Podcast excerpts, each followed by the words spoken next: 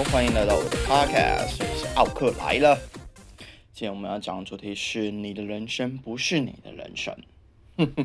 好，首先呢，就是先针对上一集，就是有可能是因为要做成三个语言的版本，所以，嗯，它是都分开录，然后甚至每一个语言的版本都是分段落录，所以在剪辑上。呃，有些听众就说：“哎、欸，你那个第二集听起来怎么，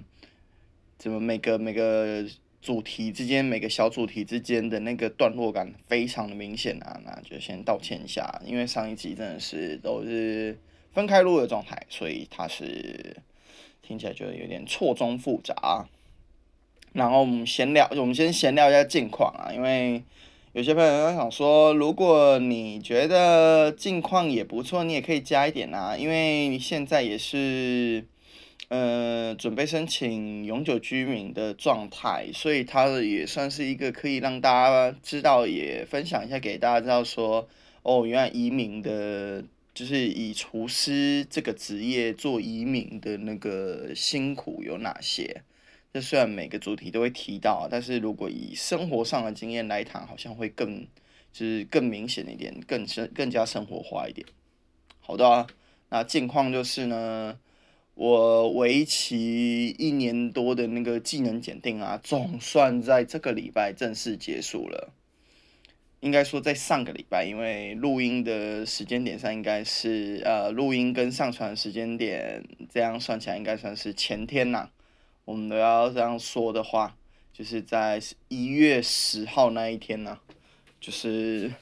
我的技能检定的结果也出来了，然后我也正式递交申请那个 E O I， 也就是一个官方文件，就是为了要移民用的官方文件。所以目前我的状态，我只要等那个澳洲昆士兰的州政府，就是嗯邀请我去申请永久居民的签证就可以了。那我们来开始聊聊这个主题，为什么这么的扑朔迷离，就像是公视之前的那个你的孩子不是你孩子一样的意思。主要是在第二集有提到仲介啊，第一集第二集都有提到仲介。那留言有朋友就在说，哎，你可以聊聊到底呃来澳洲，不管是呃打工旅行、读书还是任何其他签证，到底需不需要仲介？那直接结论，你可以不用仲介，但前提是，如果不用仲介，你有可能要自己做很多功课。那那些很多功课包括怎么申请这个签证的所有文件，你要自己准备好，然后你要读的学校，你有可能自己要去研究。那这就呃，这就牵扯到非常多呃广告行销的地方了，所以这这才会出现今天这个主题：你的人生不是你的人生啊。那我们说那个好的老师带你上天堂啊，不好的。不好，老师叫你住套房，这是那个股票的那个财经节目经常会讲的啦。啊，如果说仲介哈，那个我自己的想法是，好仲介带你快乐移民赚饱饱啊，啊无良仲介让你倾家荡产一场空啊。那个真的是一路上遇到，我自己也遇到了一个啦。那我的原因是因为我的那个打工旅行。转到读书签证的时候，我自己那时候太晚才有那个读书的想，就应该说我太晚才有，呃，开始动作去处理我所有的呃学生签证的东西。那我自己后来想想，我自己也觉得挺后悔的。我那时候应该更主动一点，那也是促成后来学生签证毕业之后的毕业签证。也就是我之后呃做这些技能检定，为什么我都坚持自己做的原因。那突然讲了很多就是关键字啊，我们先从最简单的就是呃打工旅行，其实打工旅行的就是从我最开始的打工旅行开始讲。那打工旅行的那个签证啊，其实其实不需要做另外的那个准备，你基本上在台湾，你只要在网络上申请。那呃，唯一麻烦的就是你要做健康检查，在台湾要做健康检查的话，的确是相对比较麻烦一点点。那除此之外，如果你用打工签证先进来澳洲之后，基本上后续都比较不会有问题。那那时候我的我的例子呢，就是我那时候打工签证快结束前，我没有好好的做一下功课啦，然后我就想说呢，嗯，我就直接找个仲介就好了。然后那时候也是经由朋友介绍了某个仲介，我跟你说在澳洲啊。朋友之间介绍哪个仲介好啊？这是一个非常常见的那个社交行为啊。那我那时候那时候呃那个仲介他也呃叽里呱啦的帮我处理一下，就是我要读的学校。那要读哪一间学校？我们待会马上说，就是我们可以谈一下厨师学校怎么选啊。那基本上，呃。我的案例就是那个中介一开始就是什么都都 OK， 什么都平顺没问题，但突然就是真的是在那个签证快过期的前，好像是三个礼拜吧，他就突然就说什么过不了啊，一定需要买个语言学校。然后我那时候有可能是没经验，或者是真的是英文也自己英文也不好，也没有认真去想啊。然后我就跟他说：“那好，那我们就去买个语言学校。”我就买了为期八个月，每个每个每个周末，每个周末吗？我那时候应该是每个每个礼拜六的早上，就是为期八个月这样。那那个语言学校到现在，嗯，他不是没有帮忙啦，他他不是没有注意，他那个虽然钱花才三千多澳币，他算是一个短期的写作冲刺班啦。我觉得那个那个语言学校对我而言是至少让我对澳洲的人文啊、政治环境，然后跟阅读。基本上的英文阅读有有一点点的帮忙，但基本上我不太，就是我不太喜欢那时候的感觉，就对了。就是那个中介突然莫名其妙就塞一个语言学校过来，那我我事后才知道说哈，那个很多移民的人呢、啊，他有可能都被那个中介的广告引导成他好像的，好像他的人生可以走。哪一个工作来移民？这个，这个其实没有不好，这个观念不没有没有任何的对错，只是在呃过往厨师学校里面，我看到有很多人是为了要移民，想要以厨师这个工作移民，然后我们实际在上课，然后到实际的工作环境里面，就是常常会有遇到一些所谓的移民厨师。那你就会很明确，呃呃，很明确感受到他在烹饪的热情上其实是没有那么好的，然后呃，就整体的工作表现上，就是你会知道那种同事不是你该接近的。好的，那我们来讲讲就是厨师学校到底该怎么选哈。如果啊，你那个。呃，这时候就要提一下，就是我读的学校是哪一间？我读的是墨尔本的 William Angeles Institute， 它是一个呃，在维多利亚州在地，就是特别是在墨尔本这个城市里面比较著名且开比较久的学校，它好像已经有，应该已已经有一百年了吧？它算是一个非常。老的学校，但是那个学校里面的设施设备啊，还是非常的新颖。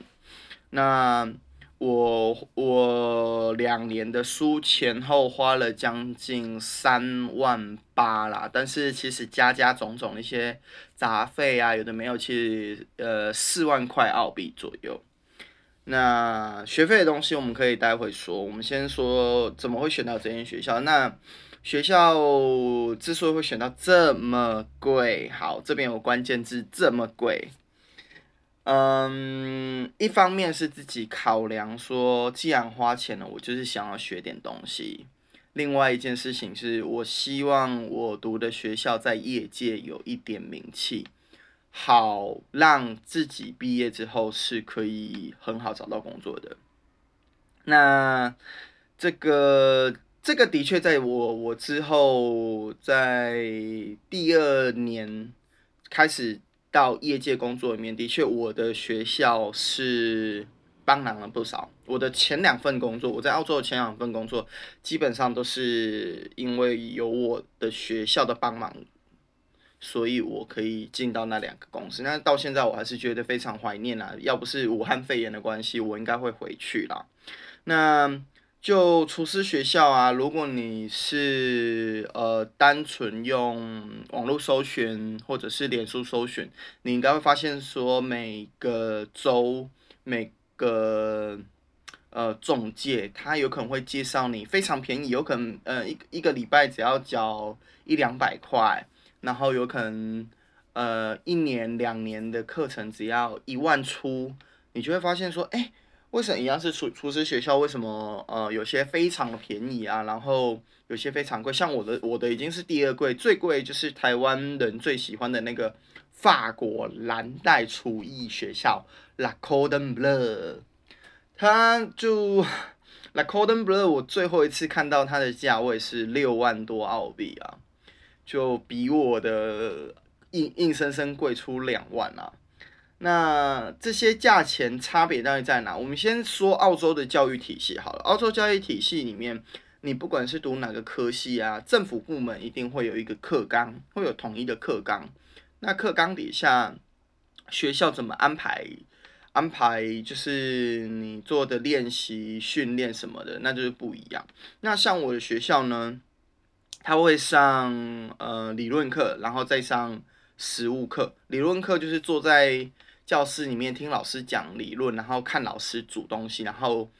下课之后去尝看看老师煮的东西。然后接下来，通常我嗯都是早上上理论课，下午上实务课啦。但是我那时候因为班级数目比较多，有些班它是下午上理论，然后隔天早上再上实务，那个就差很多了。因为你毕竟刚看完，马上进厨房煮，一定会比较有印象，也煮得比较好。那如果隔一天的话，就有差。那我那时候刚好比较幸运，我的我的厨师课程的第一学期跟第二学期，也就是那些需要看老师做东西，然后再继续就是看老师示范，然后的下一节课再去自己做给老师吃的的那两个学期，我刚好都是早上理论，下午实做。那也很开心跟幸运的是，我的学校刚好是允许我们把食物带回家，所以基本上我们付的材料费里面刚好也是我们的餐费，就是我们可以吃那些东西。然后，呃，更幸运的是我在求学过程中刚好也比较积极参赛啦，所以我那时候用了学校不少材料。我那时候好像都只是自己买肉，那其他蔬菜什么的都是用学校。所以我那时候在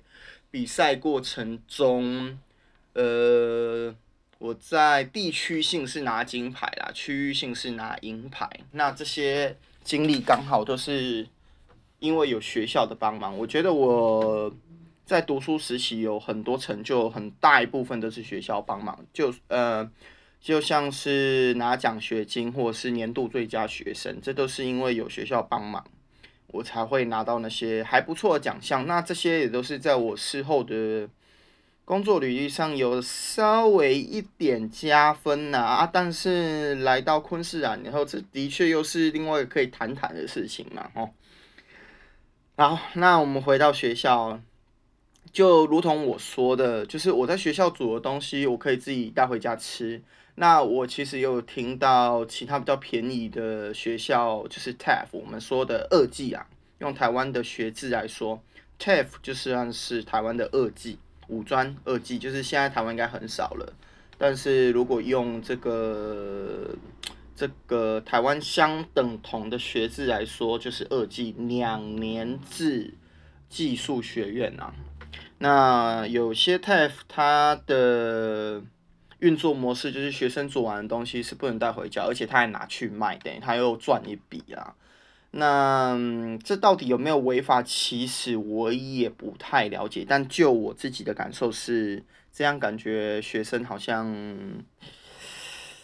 嗯，被学校占很多便宜啦。那这这又这又要谈到我学校那时候实在是对我们非常的好啊。我们那时候在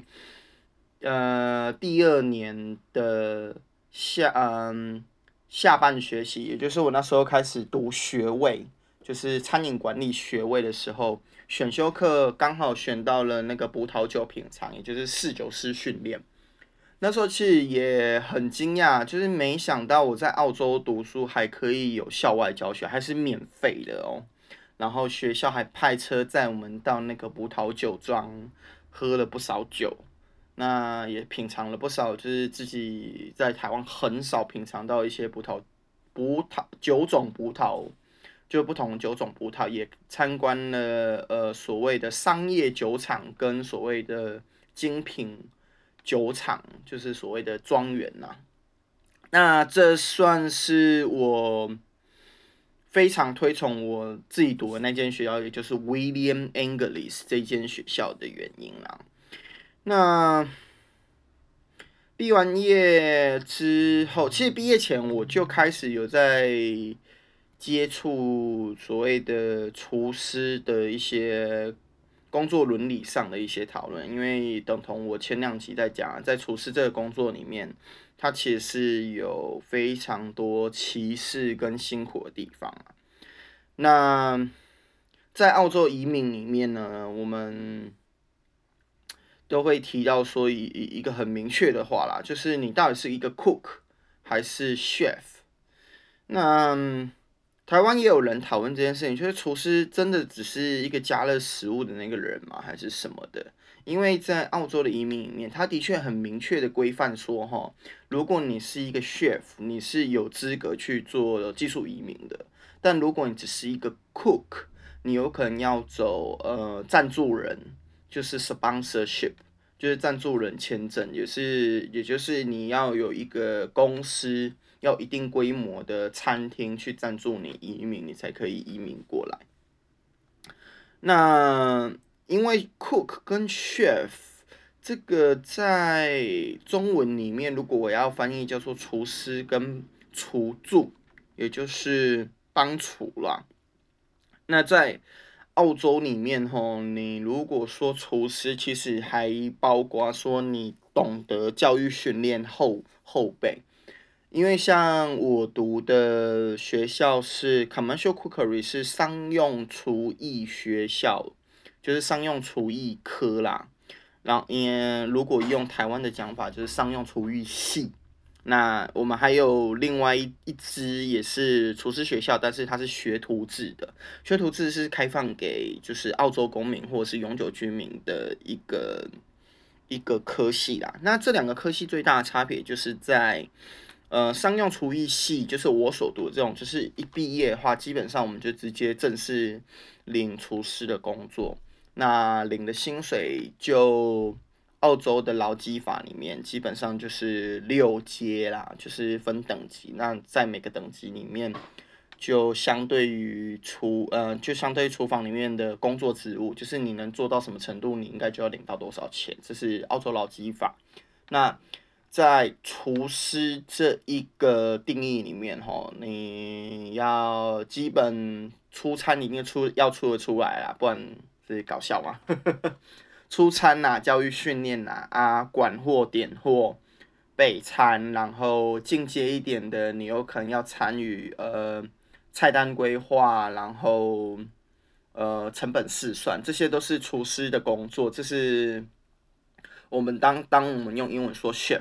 就是要做这些。那如果你是一个 cook，cook cook 意思就是很简单，你就是看到点单然后煮出餐就这样，这就是 cook 工作。那 cook 就是，嗯，不能说不好 ，cook 就是一个就只是一个煮东西的人。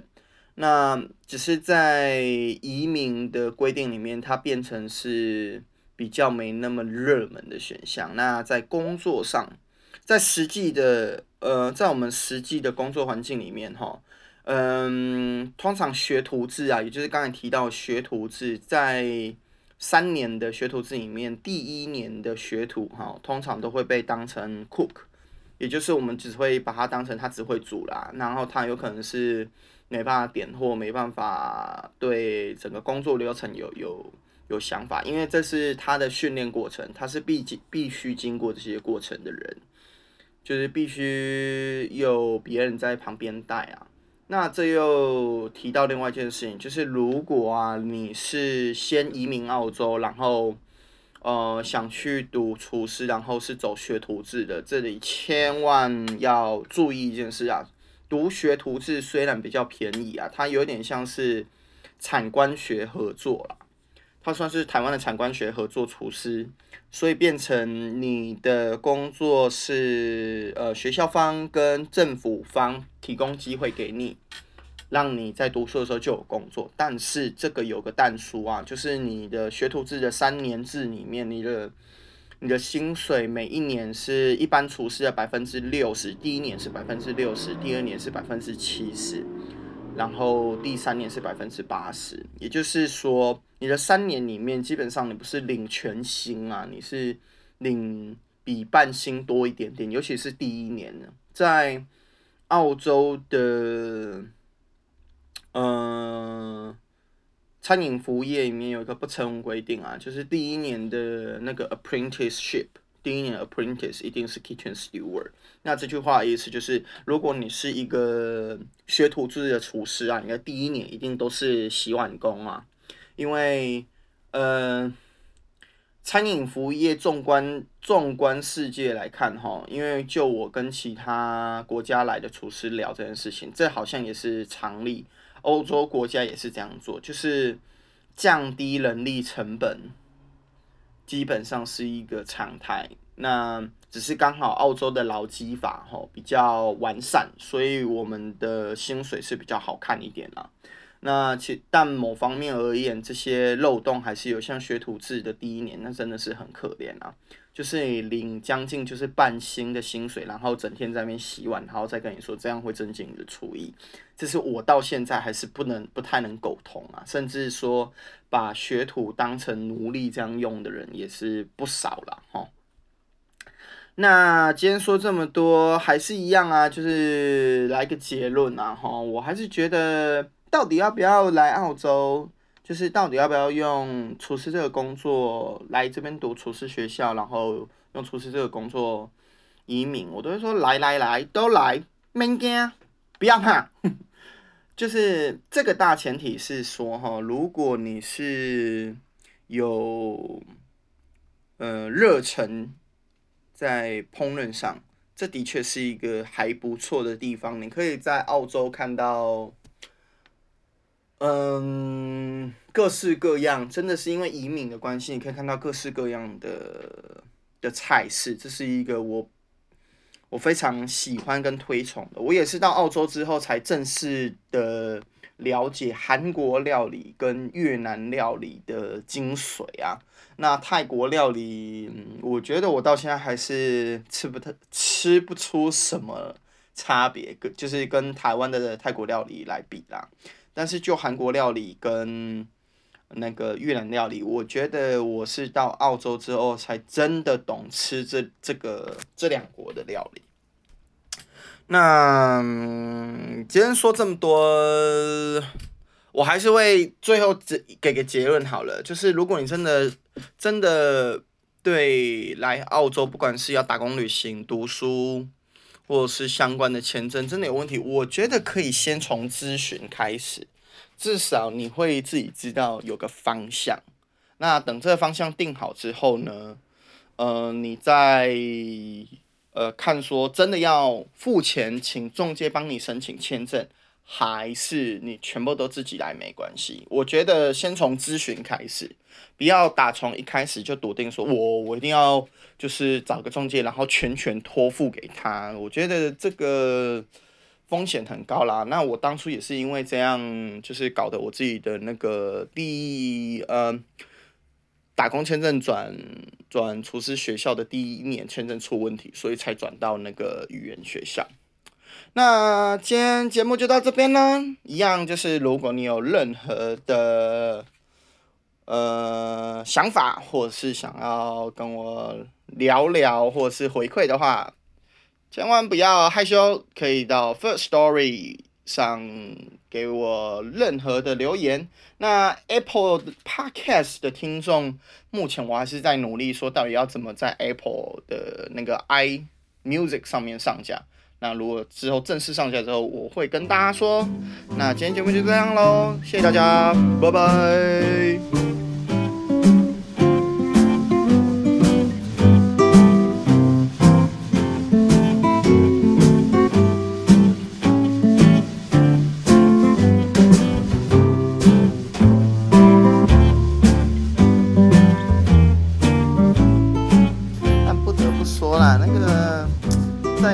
上啊，经常都会看到那些移民中介的那些文宣啊，真的是很会写啊，就写得非常的激励人心。有没有什么厌倦朝九晚五的工作了吗？你想要让自己的生活更更什么更有挑战性，或者是你想要开创生活新的篇章什么的？然后什么学费下杀五六到五千元一年啊，什么甜点师啊、厨师啊。